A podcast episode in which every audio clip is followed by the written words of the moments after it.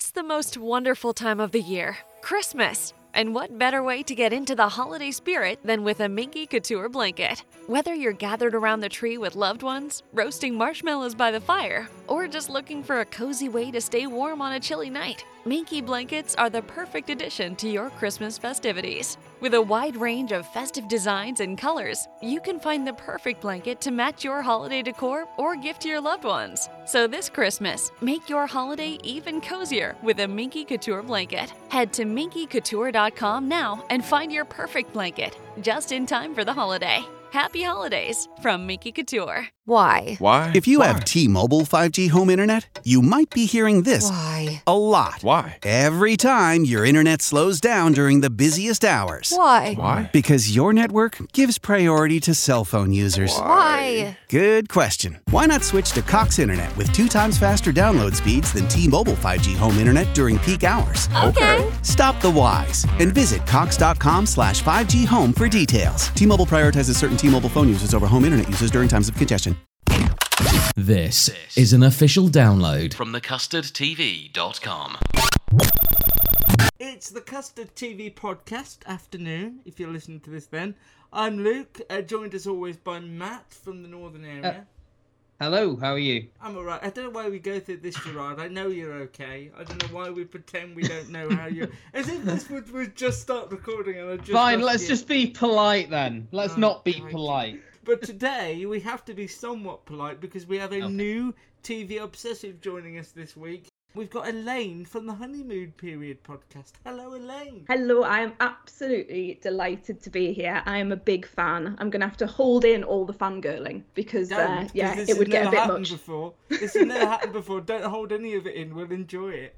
That's quite nice to know there's at least one fangirl out there. Tell us about your podcast. And also, I read in the blurb that you can't say the word asterisk. and so, Yes. how often does it come up? That's the other thing. I, I had never really thought about whether I could pronounce it or not, and I got a bit worried that I couldn't. I tried it. I've been doing it since last night. I'm okay. But it can't come up that often that it poses a problem in your life. It clearly does because it's something that my husband picked up on um, probably a couple of years ago. Because I, I do talk about things, oh, we need to put some asterisks on them or some asterixes. Or, you know, and he's like, what do you mean asterisk? like, asterisk like the barbarian? I'm like, no. And I'm like, and that's, you know, the little star thing. So that's, that's not, and so it became, it became a thing. It became a thing. So then, you know, when you're looking for like a comedy thing to put on your Yeah. podcast blurb, that Yeah. became my comedy thing. So tell us about where you are, how people can find you, and what you're all about. So I'm a, a huge fan of podcasts. They've been a real comfort to me in my life. I'm always really interested into why people started doing their podcast. And there's so many of us out there now creating podcasts. So it's just exciting for me whenever I hear anyone from the north, anyone with an accent, I get quite excited about. Only because when I listen back to my own, I think I'm really posh. Then I listen back to my own and I'm clearly a character from Byker Grove. So so it's it's really quite nice to hear those different voices. So anytime Matt says he's in the northern area, I'm like, I'm also in the northern area. But the northeast, northeast of England, Newcastle upon Tyne. You do sound slightly Byker Grove-esque, but I wasn't. I wasn't gonna say it. I thought. Mm. I know. thought we'd get together and get to know each other a little bit more before I sort of slot the theme tune in quietly behind every time you speak. But I won't do that. Don't know if we have to explain Byker Grove to our younger listeners if we have any. No, I, I think there nobody's no young kids are listening. Luke and Matt. This could be a podcast. A podcast. Don't you have to be some sort of whiz kid to do those? Uh, definitely not. Anyone with a computer can make one. Talking telly. Use your ears and trust them. This is the Custard TV podcast Yes, that would entertain me briefly. from thecustardtv.com. Where can people find the honeymoon period and either catch up with the latest or start it from the very beginning? So the honeymoon period podcast was a podcast that my husband and I created during the first lockdown. Do you remember that? Um, many many moons ago, when we were told that we weren't able to leave the the house. So we had had a, a particularly difficult time. We had had a bereavement and we decided that to sort of give our friends and family um, some comfort that we were kind of all right Um, and also because we talked about starting a podcast for ages. We are avid, avid listeners of podcasts. So we thought, well, you can, you can sort of put it together. Let's make a podcast. Let's talk about what we're watching, film and TV wise. So we created the Honeymoon Period podcast, a bit of a tongue in cheek sort of title and sort of we had we'd only just got married a few years before um, then we'd had this sad bereavement and then we were kind of stuck in the house together so we created the honeymoon period podcast and it was picked up by the guardian and we were picked up in some other magazines as well and it, it kind of blew up. And we thought that uh, mark's mum would be our one and only dedicated listener. And then we started finding out that people were listening who weren't our friends uh, which was terrifying but also lovely. And then we started to get messages you know things like like you do on the podcast and it just grew and grew and grew. So now we're a couple of years in, we're 117 episodes, and it's something that gives us a great deal of joy. Nothing better than getting, you know, sort of getting in from work, sitting on the night time, and then getting the recorder out and going, okay, let's sit on the sofa, our little one's in bed, let's just talk about telly and film and what we've been watching. So that's uh, the Honeymoon Period podcast, and you can find it anywhere you get your podcasts. And I should clarify for anyone who thinks it's fun to sit home at night and get the recorder out. Elaine wasn't referring to that awful instrument we all had to play at school because there's not, nothing fun about sitting around in your own house playing that of anything. I can I can attest. There's only so many times I could do three blind mice before everyone in the house would leave. Frere Matt- Jacques was always. Oh, oh yeah. Well, you were perhaps more cultured in your house if you were doing Frere Jacques. Favorite show of the year so far, Elaine? Do you have one? Bad Sisters. Thank Bad you. You can- Sisters. You can come on again. Have you finished it? Yeah, I finished it yesterday. Yeah. Just Oh, amazing. Just amazing. got better Absolutely better amazing. every episode. So many shows struggle to do light and dark well, and that just nailed it at every possible turn. I just thought it was brilliant. Yeah, Bad Sisters. You, you can find our review of that from a few months ago. You can also find our review on the site itself, thecustardtv.com. Also, yesterday, the news came out that one of my favourite TV personalities, uh, Robbie Coltrane, died at the age of 72 with a big piece on his show Cracker uh, from from I think it was October 2021 so you can find that on the site now that show is part of the reason why I am the TV obsessive I am. So somebody had to be blamed and partly it's Robbie Coltrane and Cracker. The writing in that is phenomenal. His performance is phenomenal and the piece that we've got on the site echoes that and explains why it was such an influential show on all of us. Also our upcoming TV page has all the latest news. If you're one of these people who has every streaming service, has every TV channel, but never knows what's on where and when, then check out that page. We've got it in date ordering, in A to Z, all the things we know to be coming. There's a lot coming up, uh, and that is the one place you can find it in TV and streaming. On the show this week, you will be listening to Elaine, Matt, and I discuss the new Channel 4 drama Somewhere Boy. Uh, we'll talk about the first two episodes. There's also a new Netflix show called The Watcher, a new Apple TV streaming show called Shantaram, and a Channel 5 drama that, even though Matt has told me the title three times before we started recording, I'm still no, none the wiser on it. What's it called, Matt? The house across the street. From the woman in the window. No, that was that awful Kristen Bell thing earlier in the year. right, That's what okay. you're confusing it with. We'll start though with Channel 4's new drama, Somewhere Boy. This is a new eight part drama in half an hour chunks. This is the story of Danny, played by newcomer Lewis Gribben. Danny has lived his entire life sort of in confinement, really. He lost his mother at an early age. His father, Steve, played by Rory Keenan, uh, has kept him somewhat prisoner. Think of the movie room and stuff like that, except he's been told that he can't go outside because the world is too dangerous. The the insinuation is that Steve has kept him in the house for his own safety, filled the boy's head with stories of monsters and the, how dangerous the outside world is. And the two have been living in one house together, listening to old records and playing black and white films where everything is perfect and he hasn't got to explain anything to his son. And then on the eve of his 18th birthday, Steve commits suicide, presumably because he knows once Danny gets to past 18, he can't technically keep him prisoner or locked up anymore. So when he commits suicide at the start of the first episode. Danny's life turns upside down because he meets his Aunt Sue, played by Mum's Lisa McGrillis, who takes him in under her wing and into her house that she shares with her partner, two young children, and her uh, teenage son, Aaron. And it's basically a, a, a fish out of water story with Danny not being aware of how the world works and believing still that there are monsters out there that can attack us and that the world is dangerous. He knows nothing. His references are all of old films and old music. In the second episode, he attends his father's funeral, which only that small group of people I told you about attend, along with a, a girlfriend that he went out with once who has very little to say about it. Danny chooses a piece of music for the funeral by Marty Robbins that everybody thinks is a bit peculiar, but it's a brilliant fish out of water story. It's almost like the man who fell to earth.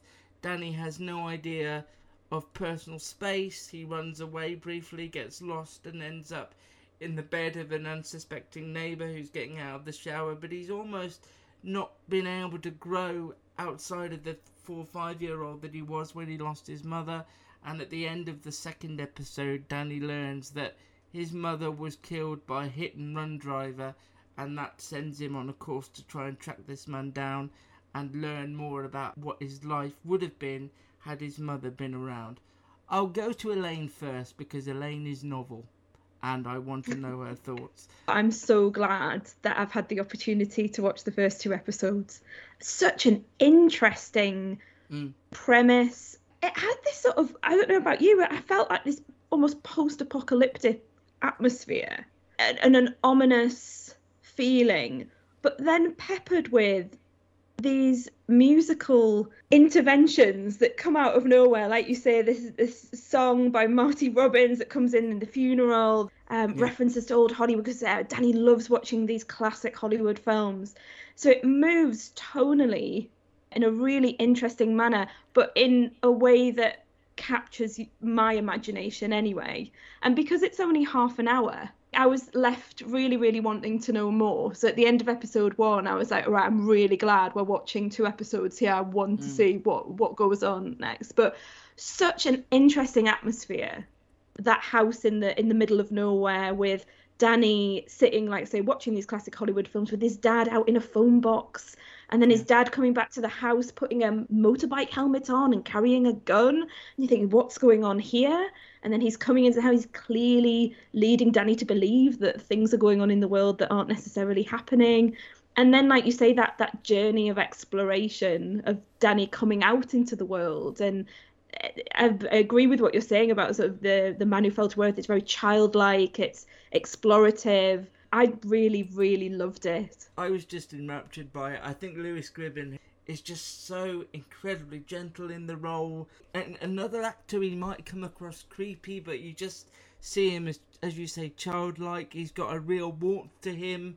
I also think that Aaron is an interesting character as well because he's been out in the world but he's struggling to fit in within his new family. He's never had the girlfriend, but he's always sort of bragging on the outside that he has, and he doesn't really fit in either. So they they become kindred spirits. Lisa McGrillis' character is really interesting because she takes to Danny immediately, but as the show goes on, you can see she has a lot of guilt of not intervening sooner. She was well aware of what her brother was doing, keeping this boy locked up and away from the world but didn't feel she could intervene because he was going through so much grief.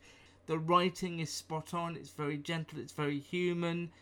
As the world expands in future episodes, because I have seen nearly the whole thing now, I just found it completely spellbinding, and, and I think the writer here has done such an incredible job of telling this story of a father and son, which on the face of it feels like he just wants to keep him safe, but it goes so far and to have to commit suicide to set him free just amazing and and I, I think the boy they've got to portray him at young age and then we see him again later on as a teenager just brilliantly and I, I, I should have said that Aaron is played by uh, Samuel Bottomley Matt how did you get on with it yeah I, I liked this I I possibly didn't enjoy it as much as you did because What what made you go on? Can I just ask? It's rare. I mean, we were just talking about Bad Sisters. It's rare to watch something where you have no idea where it's going or how it's going to progress or what you're going to learn about. I just felt really compelled. I just found the, the world really interesting, the people really interesting. It was a really warm experience. Yeah, I I really wanted to keep going and keep going. In fact, when we got the episodes, I watched the first five straight Right. away. Um, I found it really interesting. Yeah, it's certainly intriguing, and and I, I get that you, that you wanted to go on, but I never was really really engrossed in it, and I'm not sure why. That might just be me. Um, Sounds like as it. you but as you both said, like the you know, anachronistic use of like the old music. I love that early scene where the police are trying to get into the farm, and he's just puts the song on on the record player and blasts it loud and and they do that quite a lot. You've got these really sort of dramatic set pieces against these classic songs, which I thought was a really interesting plot device. As you said, the performances were excellent. Lewis Gribben is fantastic. He's got like a wide-eyed in- innocence about him. He's great at, at portraying this fish out of water character almost. I was reading an interview with him, and he's got um, Asperger's himself, so he's possibly brought some of that into it. I, I really liked as well as you said, Luke, about the Aaron character, and it's sort of telling that story about even though he's sort of lived a quote unquote normal life, he's still got all these hang-ups and he's awkward. And I did go on to watch the third episode where he goes down the pub with people, you know. Danny's there with him and he's observing him and is like they're not really your friends you know you, you don't they don't really seem to like you very much yeah and and lisa mcgrillis is excellent i think you pick up on that early on that she has got that guilt and she wants to make up for lost time that she didn't have perhaps with her brother as you say as well the young actor they do seem very similar they have Yeah. cast him very well so yeah a very different program Yeah. I probably will end up watching it because it is, as you say, it's only eight half an hours. So Uh, I do like. I know we, Elaine hasn't seen it, but when they go to the pub, he orders a martini, which is great. They're all ordering beers, and he says, "Can I have a martini?" Which I thought was Uh. was brilliant. The other thing that interested me about it was another drama like this might have focused on Danny being sort of reintegrated into the system, but it was like he had a social worker and somebody to help him who had little time for it, really. You'd hope that if this were to ever happen, that he'd have more of a support network around him. Mm, I think it it rang very very true to life, unfortunately. And I'm someone who has family circumstances where we do have a lot of contact with um, healthcare professionals.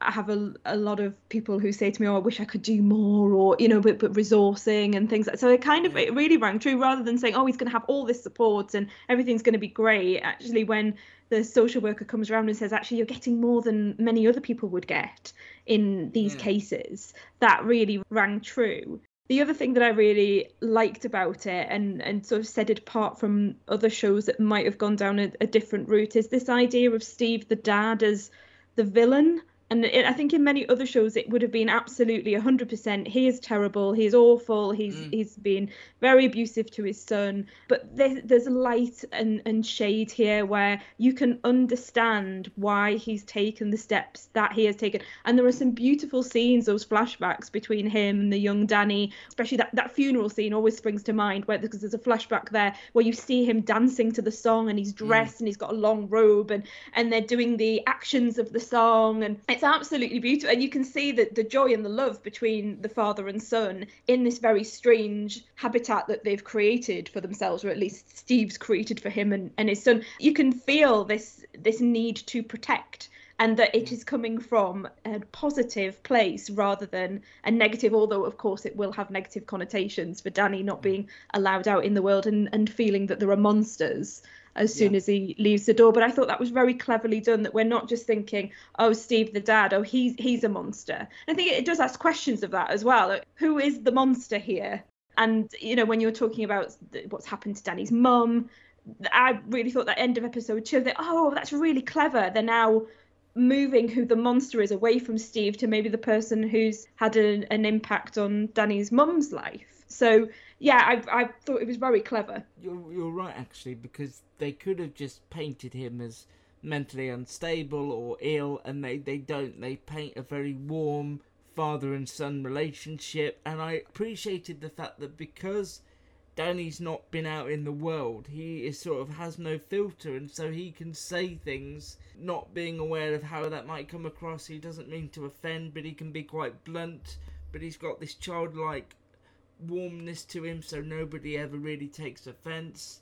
It's one of the most unique shows we've watched in a year of quite unique shows. I will go back to Bad Sisters, I'll go back to Severance, I'll go back to This Is Gonna Hurt and The Responder and all, all these shows that feel intimate and this has got that sense The of Bear, of in- course, as Yeah, well. Yeah, the Bear. This show has that intimacy as well, where you feel as a viewer you are looking in to a world that you don't quite understand and you just have to let it explain itself as it goes. And I think the more Danny learns about life and the person that took his mum's life it's really fascinating. And I'm really quite angry at Matt that he didn't enjoy it to the level that we did but I'm Yeah, I don't know what I think. Talking about it, I've possibly come away with more of an appreciation about it, and Yeah. as you say, it is very unique. I would say as well the way that they've shot it plays into it. You know, very sort of disorientating when you see things from Danny's perspective, especially when he's taken into the hospital initially, and the way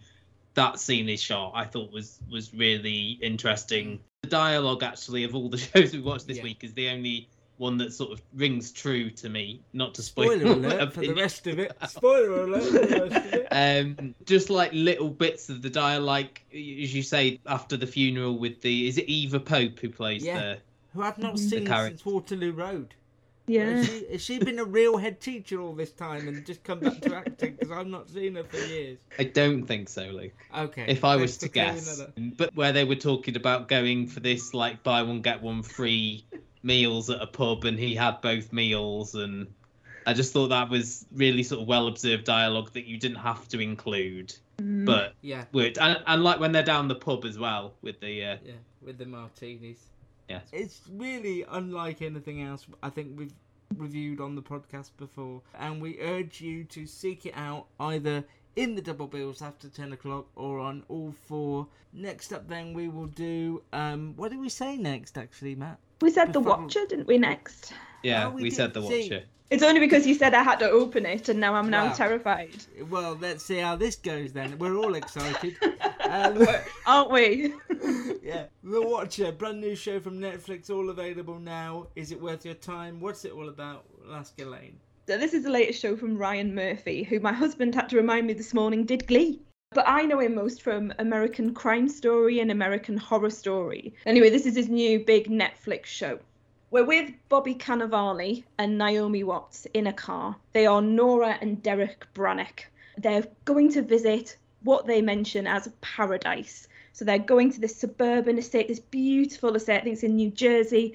There's massive houses everywhere. There's picket fences. There's people at a, a sports club, beautiful cars. It's paradise, so they say. So you probably know it's not going to be. They've got their beautiful kids in the car. It's Ellie and Carter. Ellie's a teenage girl. Carter's a little bit younger. And the camera looms in on this gorgeous house that they're going to view. Beautiful house, and it stays there for a, for a lot longer than you might expect, looming in to the, the windows, people in the windows, people looking at this house.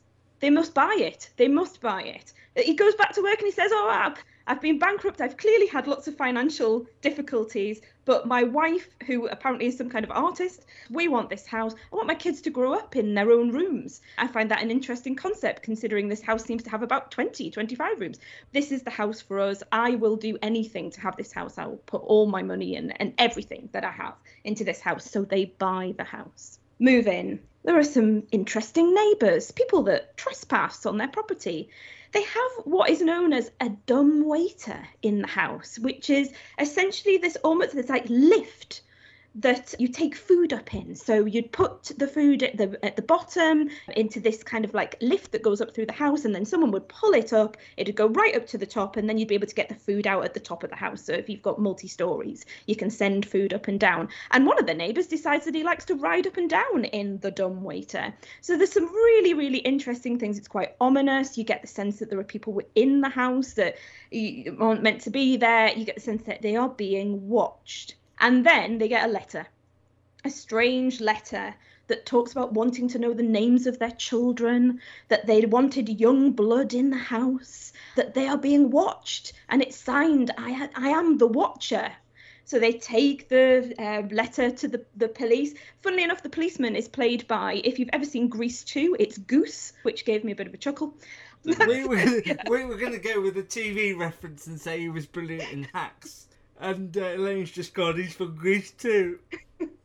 See that that is the level of reference that you will okay. get from, from I'll okay, never be allowed on again. So police aren't taking it very seriously. They come back to the house, and essentially that's where we get to. They're, they're in this house. Things are happening. Are they are they going to stay? Are things going to escalate? Who knows? Were you looking forward to this? Because I, I got the impression yes, you were. Yes, Because I'm or... an idiot.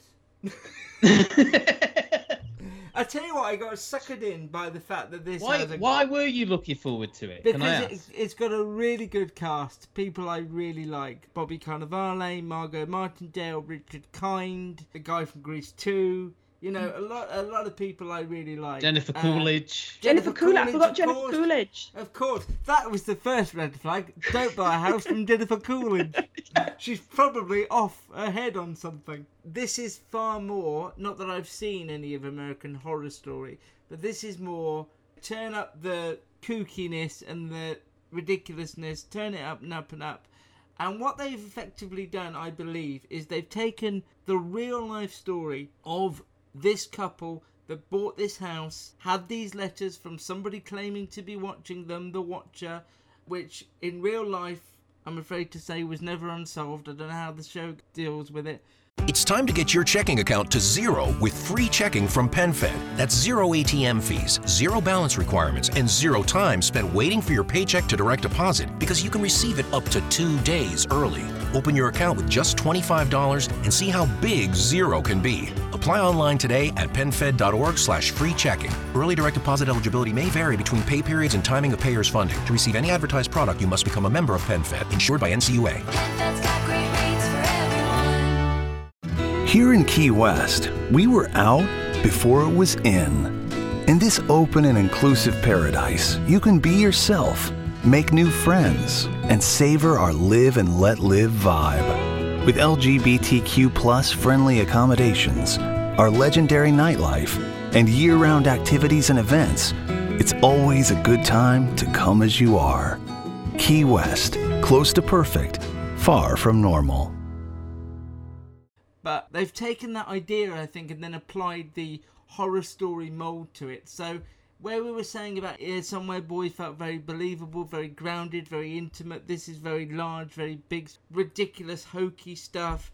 You know, he talks about he wants the kids to have a yard to play in, like they're five and six and they're teenage. I don't understand how old the son's supposed to be. I think he's about eleven or twelve. Well, is he? But he's really young. He's like re- he's been written incredibly young, and you know he's got this ferret who around that ferret. Sort of. This ferret he's got was obviously going to meet a meet a bad end because I've never seen a show with the ferret where the ferret doesn't get killed. Spoiler. How many shows with the ferret have you seen?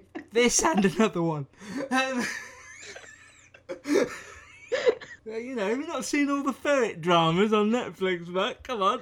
It's just ridiculous. It's very telling that Netflix has stopped giving these out to critics to see before because they don't need to. They know that critics will probably lambast it and give it a bad name, but they don't really need to. People go onto Netflix, they say, well, what's this new thing, The Watcher? They apparently switch their brains off and enjoy it, and it'll be the number one thing on Netflix this week. I guarantee. Yeah, it it, Without... it, it already is. Well, I there looked... you go. Proves my point. So that sort of says to you that it doesn't matter how ridiculous these things are. Netflix sort of know their audience, even though from our perspective, their shows seem to be wildly inconsistent and all over the place. People will just lap this up. It's quite short at seven episodes, but it was just ridiculous. I didn't believe a moment of the family dynamic. I didn't believe a moment of the world. I thought people were in different types of shows at different times. Margot Martindale and Richard Kind this couple next door who appear to be in their own sitcom. I don't quite know what's going on there. Then you've got who is uh, Woody Allen's wife or was? Oh, it's Mia Farrow. Mia Farrow. Mia Farrow. You've got her in a com- in sort of period costume with this mentally unstable. I don't know if it's a dad or a son or who. It never really explained it in that opening. She's is it meant to be a husband or a family member? know. Is Maybe it? a I brother? thought it was a son, but yeah. Yeah, but he's a lot older though. Is I don't know. That- That's right, yeah. These aren't the sort of questions that are going to keep me up at night because I won't watch any more of the show. It is, it is completely ridiculous, and uh, yeah, that's all I can say about it. Oh, you're not wrong, but I watched episode two. Oh, you're one of them. Go on. I think for me, have you ever played that game where you pretend you've won the lottery and you Always. um, go on the estate agent's websites and you look at the most expensive house and you imagine Yeah. yourself in it? That's kind of, you know, how I spend most of my weekends. And th- I think that's the thing that really captured my imagination was, oh, they've bought this beautiful house in paradise, and what if this happened to you? And because it was a true story, because this had actually happened, someone had written about it in um, a newspaper a couple of years ago, and it had become this this big story. I was just really intrigued as to you know that concept of you get the house of your dreams, and then what happens when you start getting these letters? What do you do next? And so I wanted to know what the next bit of the story was. But you're completely right. I was cleaning at the same time. It was that put a load of washing in, Is do a bit of a their clean. house made your house feel untidy? did, yeah, oh, massively, massively. I was looking around my house thinking, what, what on earth has gone wrong here? I was intrigued as to what was what the next part of the of the story would be, and I, I suspect I might keep going with it, but Ah. just very much as I just kind of want to know. I want, I want to know, and my understanding is that in real life there might not be sort of a- an ending to it. It might not have all No. been packaged up. That is true. But I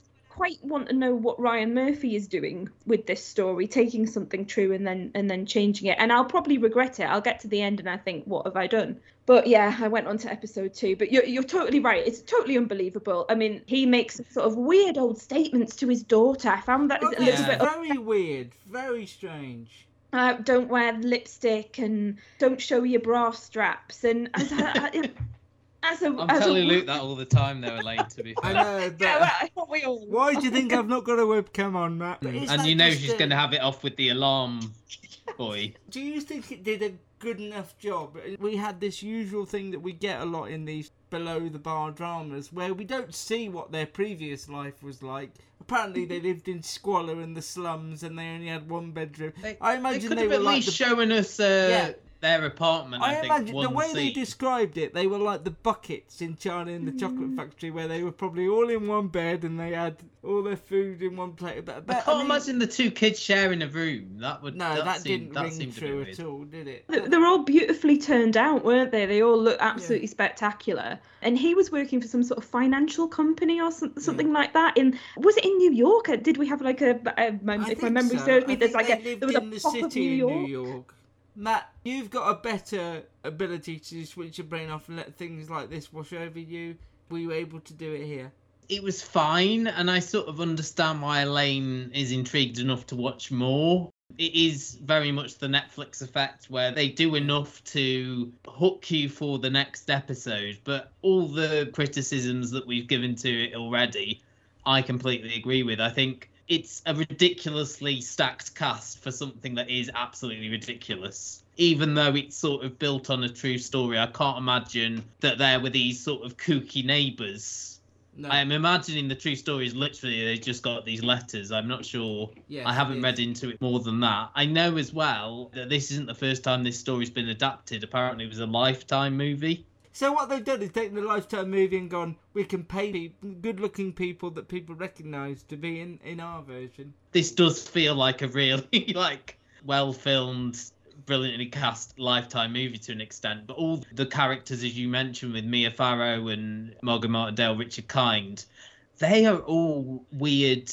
Almost sort of like Victorian characters, aren't they? It's it's Yeah. very sort of hot fuzz, isn't it? It's very like you you've moved into this backwater town where everyone's got like these really traditional attitudes. I think it would have been better they had been less kooky and they were just like normal neighbors, but you got a sense that there was something going on underneath. Like there were hints that maybe Christopher McDonald cop and the as I call him the alarm boy, the security guy, were also a bit dodgy. You've got sort hmm. of like little lines and little looks, but you know the the guy that we talked about who's riding the dumb waiter and Margot Martindale hmm. who's just gone through the neighbouring bush to do some pruning. You know all these characters are a bit odd and a bit kooky anyway, so there's not as much sort of ambiguity. Jennifer Coolidge is in a completely different program. Yeah, I know you but that- I, like, I wanted to watch that one. the Jennifer Coolidge like country club, like Yes. selling sunset type uh, The Real thing where she's this estate Coolidge. agent. I don't understand why they bought the daughter a piano and then she barely played it. They were always getting told that she was playing it too loud in the middle But of the wasn't night. that they were hearing it and then Bobby Cannavale said she never plays it? That was one of the things, wasn't it? Oh, You People saw were more hearing. than us, Elaine. Did she actually play the piano? Because we She, she does on. play the piano at some. Okay. Yeah, she did I play it think she- eventually. She played it, but Yeah. when they said it to them, she Mm-hmm. hadn't actually played it. Yeah. And that you were meant to go, oh, that's a bit spooky.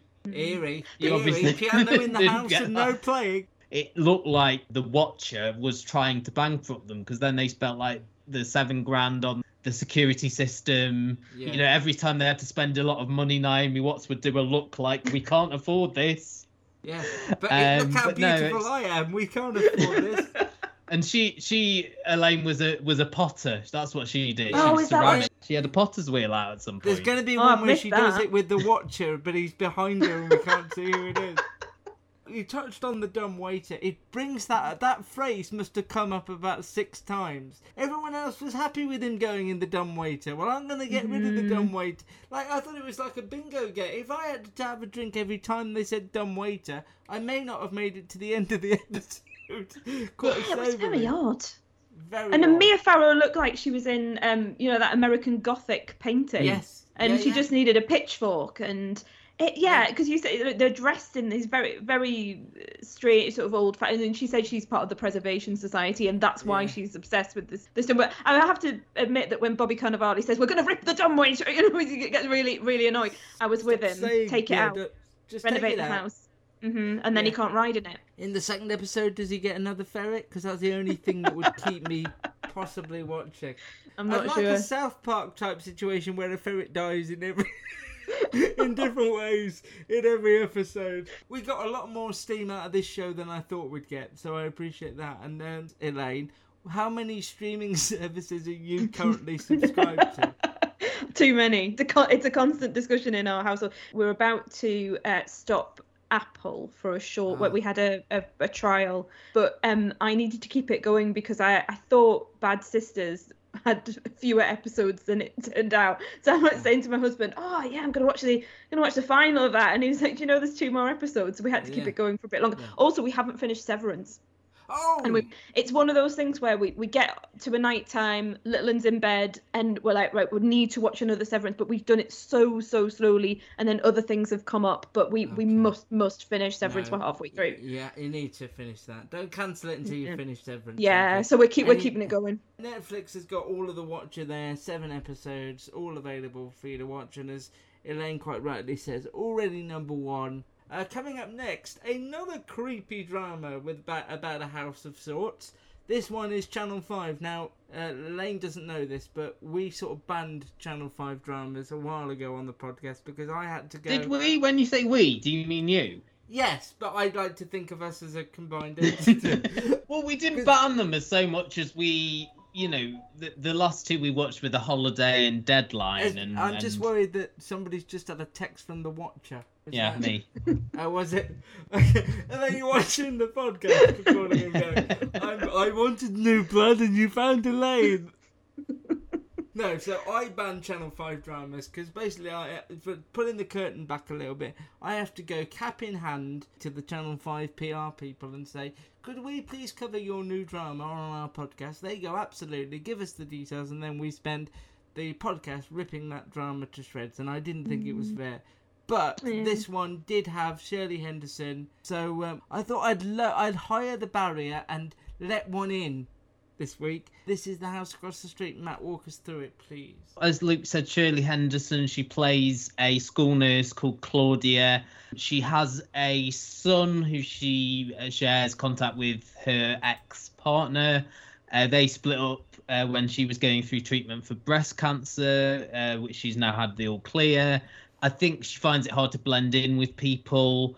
Uh, she goes back from a doctor's appointment um, with a congratulations cake that she's bought for herself and finds that everyone's out in the streets. Uh, there's a table set up, and one of the neighbors comes over to her to say that a little girl called Emily Winter has disappeared, and they're all going on one of those searches for her throughout the the neighboring sort of areas. Claudia almost sort of finds a purpose, suggests that they have a vigil, suggests that they raise money.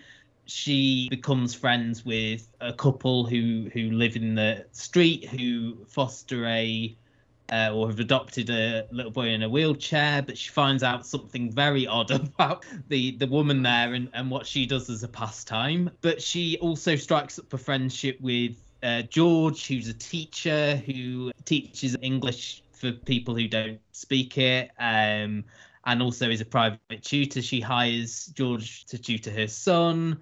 He seems to also have a bit of a secret, perhaps. He's estranged from his wife. He's got two children.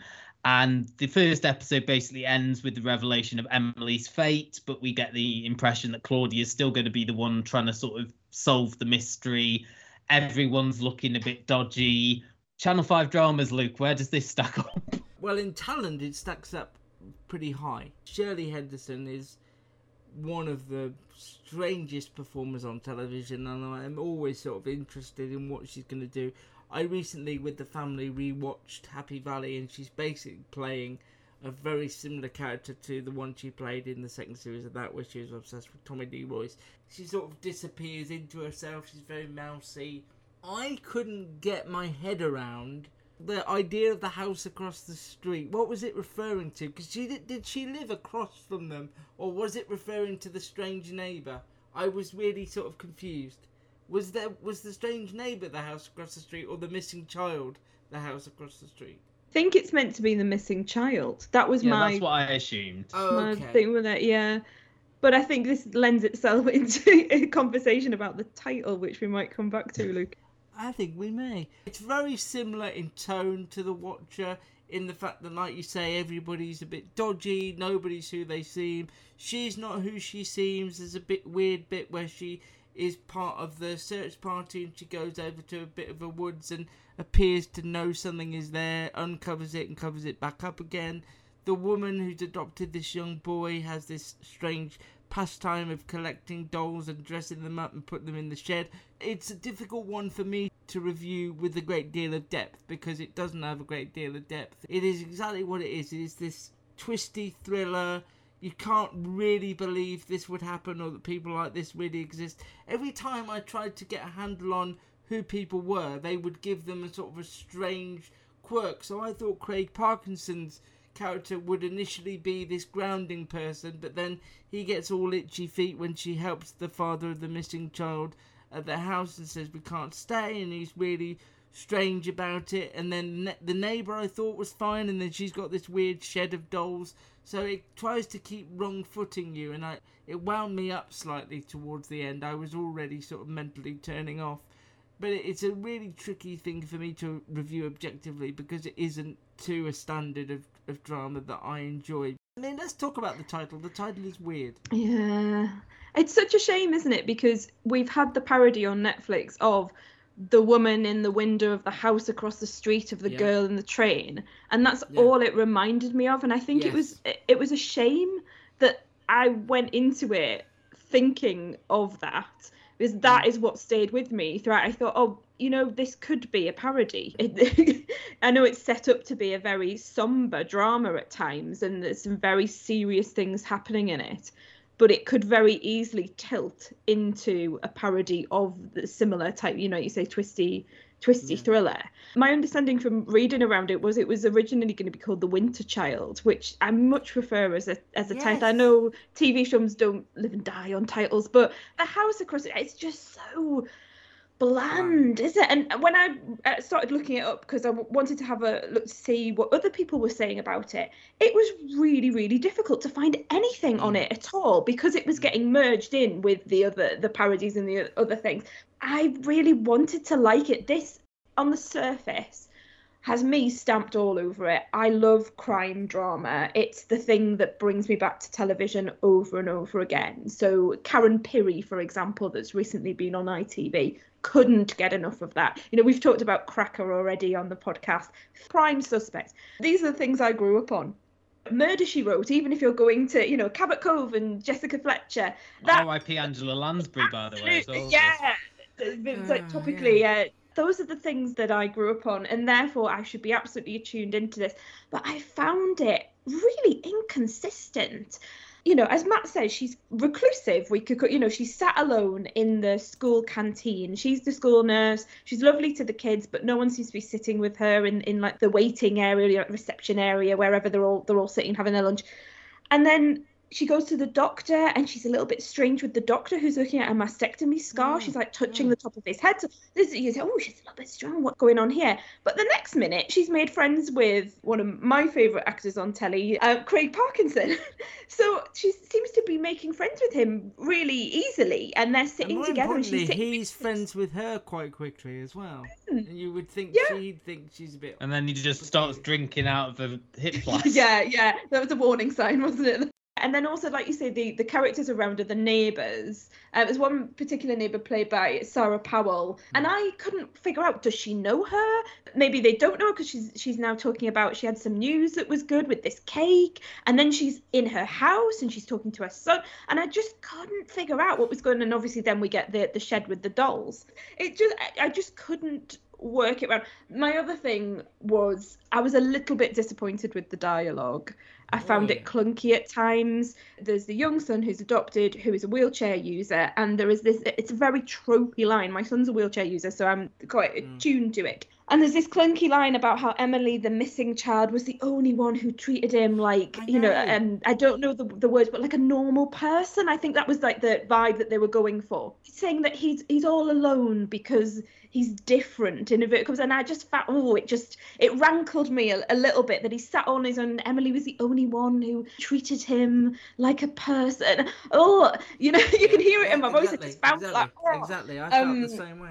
But it was a bit of a slog. I have to be honest. I didn't find it a slog as such. I got through it in one go, and I think the acting from Shirley Henderson and Craig Parkinson, I think that lifts it possibly more than the um, material deserves. I think I had the similar issue that you, Luke, that when everybody is a bit dodgy, who is there to sort of hang your hat on really? You need that proxy figure and like you i thought that would be craig when he came into it because he was this jovial figure that she was sort of looking at from afar. He was really good with his students and then as soon as we see him the first time he's got that hip flask out and he's berating his ex-partner for not bringing his kids to him and instantly they're just like best mates all of a sudden and he's ordering pizza for her son and things like that you know, you said about Shirley Henderson, she has sort of become this role, really, hasn't she? You know, as you said, I think Happy Valley was the first one, and then after that, I think she was in uh, Agatha Christie, was she? Was it the Poirot? And also, Oh, she was the mum in the nest, wasn't she? Here in Key West, we were out before it was in. In this open and inclusive paradise, you can be yourself, make new friends, and savor our live and let live vibe. With LGBTQ friendly accommodations, our legendary nightlife, and year round activities and events, it's always a good time to come as you are. Key West, close to perfect, far from normal. The United States Border Patrol has exciting and rewarding career opportunities with the nation's largest law enforcement organization. Earn great pay with outstanding federal benefits and up to $20,000 in recruitment incentives. Learn more online at cbp.gov slash careers slash USBP.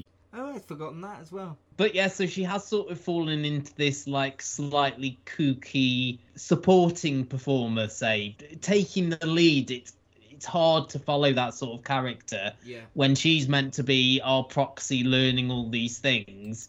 And is there something more going on with her as well? And that's the thing. We need someone who's quote unquote a little bit normal to follow along. I just found it all a bit disorientating. You just don't want to really spend time with it because other people don't want to spend time with her. That's the the thing that we learn. Like no it? one wants to spend time with her, so why should we want to? The house across the street starts Monday, Tuesday, Monday, Tuesday for the next two weeks on Channel 5. And finally, we're going to talk about uh, Shantaram, which is the new epic romantic crime heist thriller from Apple TV that Matt is just going to talk to us about and then we'll give our opinions on, as is the format. Glad you picked up on that after eleven years. Um, the I've been listening back adaptation. lately, I saw a pattern. This is an adaptation of a Gregory David Roberts novel. It's set in the 1980s and stars Charlie Hunnam. Initially, he's a character called Dale, but then uh, goes on the run and um, goes by the name of Lin. He is initially a psychology student turned convict. He escapes from an Australian prison. He's on with money from his former professor and makes his way to Bombay. He then befriends occupants of a bar called Ronaldo, which is frequented by a colourful assortment of characters, let's just say. He begins to run afoul of the police and goes, I've got to move on. But then one of his new associates, Carla, asks him to uh, rescue another friend, Lisa, who's a sex worker from like this really dangerous brothel where she started working. Apparently, he's really good at accents, despite the fact that Charlie Hunnam hasn't, let's say, successfully nailed the Australian accent. Damn you, Matt, that was my only comment. sounded rather Irish throughout. I'm just going to leave Luke hanging and go to a later first on this one. But isn't he meant to be from New Zealand? Um, I don't know whether I've read that They or read it wrong. New Zealand. Maybe he's Hmm. from New Zealand. The prison was definitely Australia. Yeah, the prison was definitely it was definitely Australia. because We knew it was Australia because they gave us it in great big letters across the screen, Australia. And later, when he goes to India, we're told we're in India, and then it's 1982. So that's really good for someone like me who has terrible geography. It's a proper glossy epic, isn't it? I mean, Charlie Hunnam's from round my way. He is from the northeast, so I am obliged to like him in everything. And I do, I do really like it. I do find him a, a compelling presence. And despite the accents that are that are coming thick and fast through this for plot reasons and not, I was happy to go on the journey with him. There is this prison escape scene right at the beginning that I, I thought was great. It really, really captured my imagination. Him and his friend having to get tools to get out of the prison. Are they going to make it? He's sliding down the wall. Who's going to find him? There's a guy with a gun. Is he going to get shot? All of that. I thought that was really, really well done. It was like prison break style. But then when we got into his travels and his exploits, and like you say, Matt, these these colourful cast of characters, and it's a wonderful way of saying it in, in Ronaldo's it all got a little bit i don't know. It felt very inauthentic. I felt that there were some problematic elements with the portrayal of people in india. It was fine. I think i enjoyed it. I think but but it was sort of diminishing returns as as we went on and as people became these, these characters became just characters rather than real people. And as his motivation seemed to turn and twist and he's a lovable rogue i think we're meant to think of him as. You know he was a paramedic but then he was an addict and then he was a criminal and there was some form of armed robbery but then he was beaten up by the police so we we got to be sympathetic to him there. And i wasn't quite sure where we're going. And like you say matt at the end you're left with this you know you're you're you're seeing each of the characters in their situations and the voiceover tells us you know little did i know that those things would lead to terrible things in the future and for everyone involved. And that really should have made me want to go oh okay episode two but it didn't. It didn't. I just kind of thought mm, maybe i'll go there if i haven't got anything else to watch. You haven't But finished now- Severance, is all I'm saying. yeah exactly exactly. He says that The to me every week. I'm not one for your big sprawling uh, epics, really. I like more down to earth, grittier stuff, and I, I, I have been won over. You know, Deadwood is that special thing, which is a big sprawling epic, but also gritty and sweary and feels like authentic real life. Pachinko from Apple earlier this year was quite mesmerizing and a big epic. I have a bigger issue with Charlie Hunnam here. It's very telling that he spends a lot of the episode with his top off. I think that's why he was cast. I've never warmed to him as a performer, even if you go back to his very first role in Queer as Folk. I know he was very young, and I know that was a difficult role to play, I'm sure. But it, he ruined that entire show if you go back and rewatch it. It's a very strange role that he plays, and I do, I've never been able to warm to him. And the the irony of them all being wowed by his abilities to do accents when he can't quite nail the one he's doing in the show is is quite something. You know, I have a thing about voiceover. Don't do voiceover. That's what tells me it's taken from a book rather than somebody sitting down and writing And it- this fresh. And the voiceover was very intermittent when it was Yes. like, oh, we need to explain this bit of the plot. It wasn't Yeah. like voiceover from the outset. It was like, oh, we can't do this any other way. Let's do a voiceover. I kept having to remind myself as well that this was 1982. I couldn't quite get my head around the fact that this was going on at the same time as Spandau Ballet. It didn't quite make sense to me because it, it felt like this should be the 40s or you know just the Mm. way the way it, India was. Prison Escape was done well, but everything from there once they got there just didn't keep my interest. And I have to tell you now, I don't know if you spotted it on the screening site. 12 hours this is. Mm. That was going to be my how point. on earth? How on earth have they made this 12 hours? We're, supposed getting less shows, more quality, less quantity is what we're aiming for. I mean, I could have watched another two episodes of Bad Sisters, so that's, that's all over my point. But mm. this being 12 hours, I just didn't think the world was interesting enough, the characters weren't well drawn enough. I suppose some people will watch this and get swept up in how beautiful it looks and how it's a different setting than we're used to. There's, from what I can tell in the first episode, there's at least no creepy neighbours, so it's got. It's got, got something going for it, but there are 12 hours, and we may not have There's met people neighbours yet. overdosing in Yeah. the neighbouring rooms. And Yeah. You know, I've liked a lot of things like this. I like the Knick, which was set in the 40s with Clive Owen in this sort of uh, hospital. I like Ripper Street from the years ago on on BBC. You're comparing it to like a costume drama, and it's not, as you say, it's the 1980s. It's more Yeah, or less within our lifetime, like. isn't it? Should, couldn't stop thinking it in the in this in my mind. It was going on at the same time as something like Boardwalk Empire, not the same time as Kajagoogoo. you just couldn't work it out. Oh, it's a sin to do Yeah. it. Yeah, or it's a sin, exactly. Yeah. Imagine Richie turning up in Bombay and going, I'd go, hang on, you're at least 40 years too early to turn up. Yeah, you can't imagine it on the uh, on the old jukebox in Ronaldo's, can you? You you sort of feel like Ronaldo's is like this speakeasy, like you say from the forties. It's Casablanca, isn't it? Really? It's Mm, written If from they'd put on Don't You Want Me by the Human League, I think my draw would have dropped. Speaking of clunky dialogue, I know I've already, I've already Oh, rang that bell a few times, but this um, Lisa, the sex worker, I, I had it written down. She's somehow sad and sexy as hell all at the same time. They all speak to each other in like inspirational quotes and like. I thought I was locked up before, but now I'm a prisoner to my emotions or whatever. You know, things like that. Things that nobody would ever say. You've I- I clearly mean- not listened to the Honeymoon Period podcast.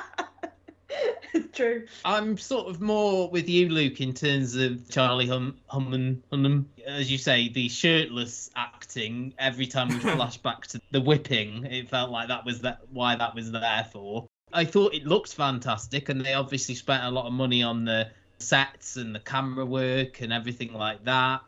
But the characters were very one-dimensional. As you say, it does feel very dragged out because we've got 12 episodes and may well be adapted from a book, but I don't know if there's that much material you possibly could have shortened it down a bit. You know, we were saying this last week about the two true crime dramas that we talked about. One was a lot snappier because it had less episodes, so maybe that would be something, but I don't even know if that would have saved this really. This was the one that I found the hardest to watch of the four Yeah. that we've done this week. It took me a couple of sittings to get through it. I just found it really hard to watch. I'm not quite sure why, but it was, it was just very dry. I think there wasn't a lot. It feels overly written. The characters f- don't feel like people that you see in 1982. 1982, I just can't believe that Martin Kemp could have walked into that bar at some point and I would have gone. You've not seen "What are you-" episode four, Luke. That's true. Boy George performing at, at the bar. That's what it comes in. That's what they spend the money on. That's what they should do. Like have like live music every week at the at the club. Just a load of 80. Paul Young, you can get them all over to do a turn at the bar. I don't Mid know. year. Suggs could even turn up. You know, all of them. Any more, Luke? No, we'll leave it there. I'm happy. Haircut 100. Men without hats. I don't know. We could keep going. Can we? I, I I rather you wouldn't. I might Wrap it up. record some and I might record some and edit them into the podcast if I think of more. Actually, I was the same. I, I nearly stopped it partway through and then came back to it, um, and I just didn't. I knew I wouldn't have the time to, so I, I, I kept kept going. But I I did feel my attention wane as we went along. I'm sure I read somewhere that it was originally going to be adapted into a film. And I think it lends itself more to a film. I think it was a Johnny Depp production at one point in time, and Joel Mm, could see Edgerton was down. And you can see it, can't you? You can see because Yeah. Johnny Depp's done some of these like these sprawling epics before, where or road trips where he's been, you know, he's a, a criminal that's looking for enlightenment. He's done that before. We've seen it before, so I can I can see that. And then there was this idea that Joel Edgerton would be Yeah.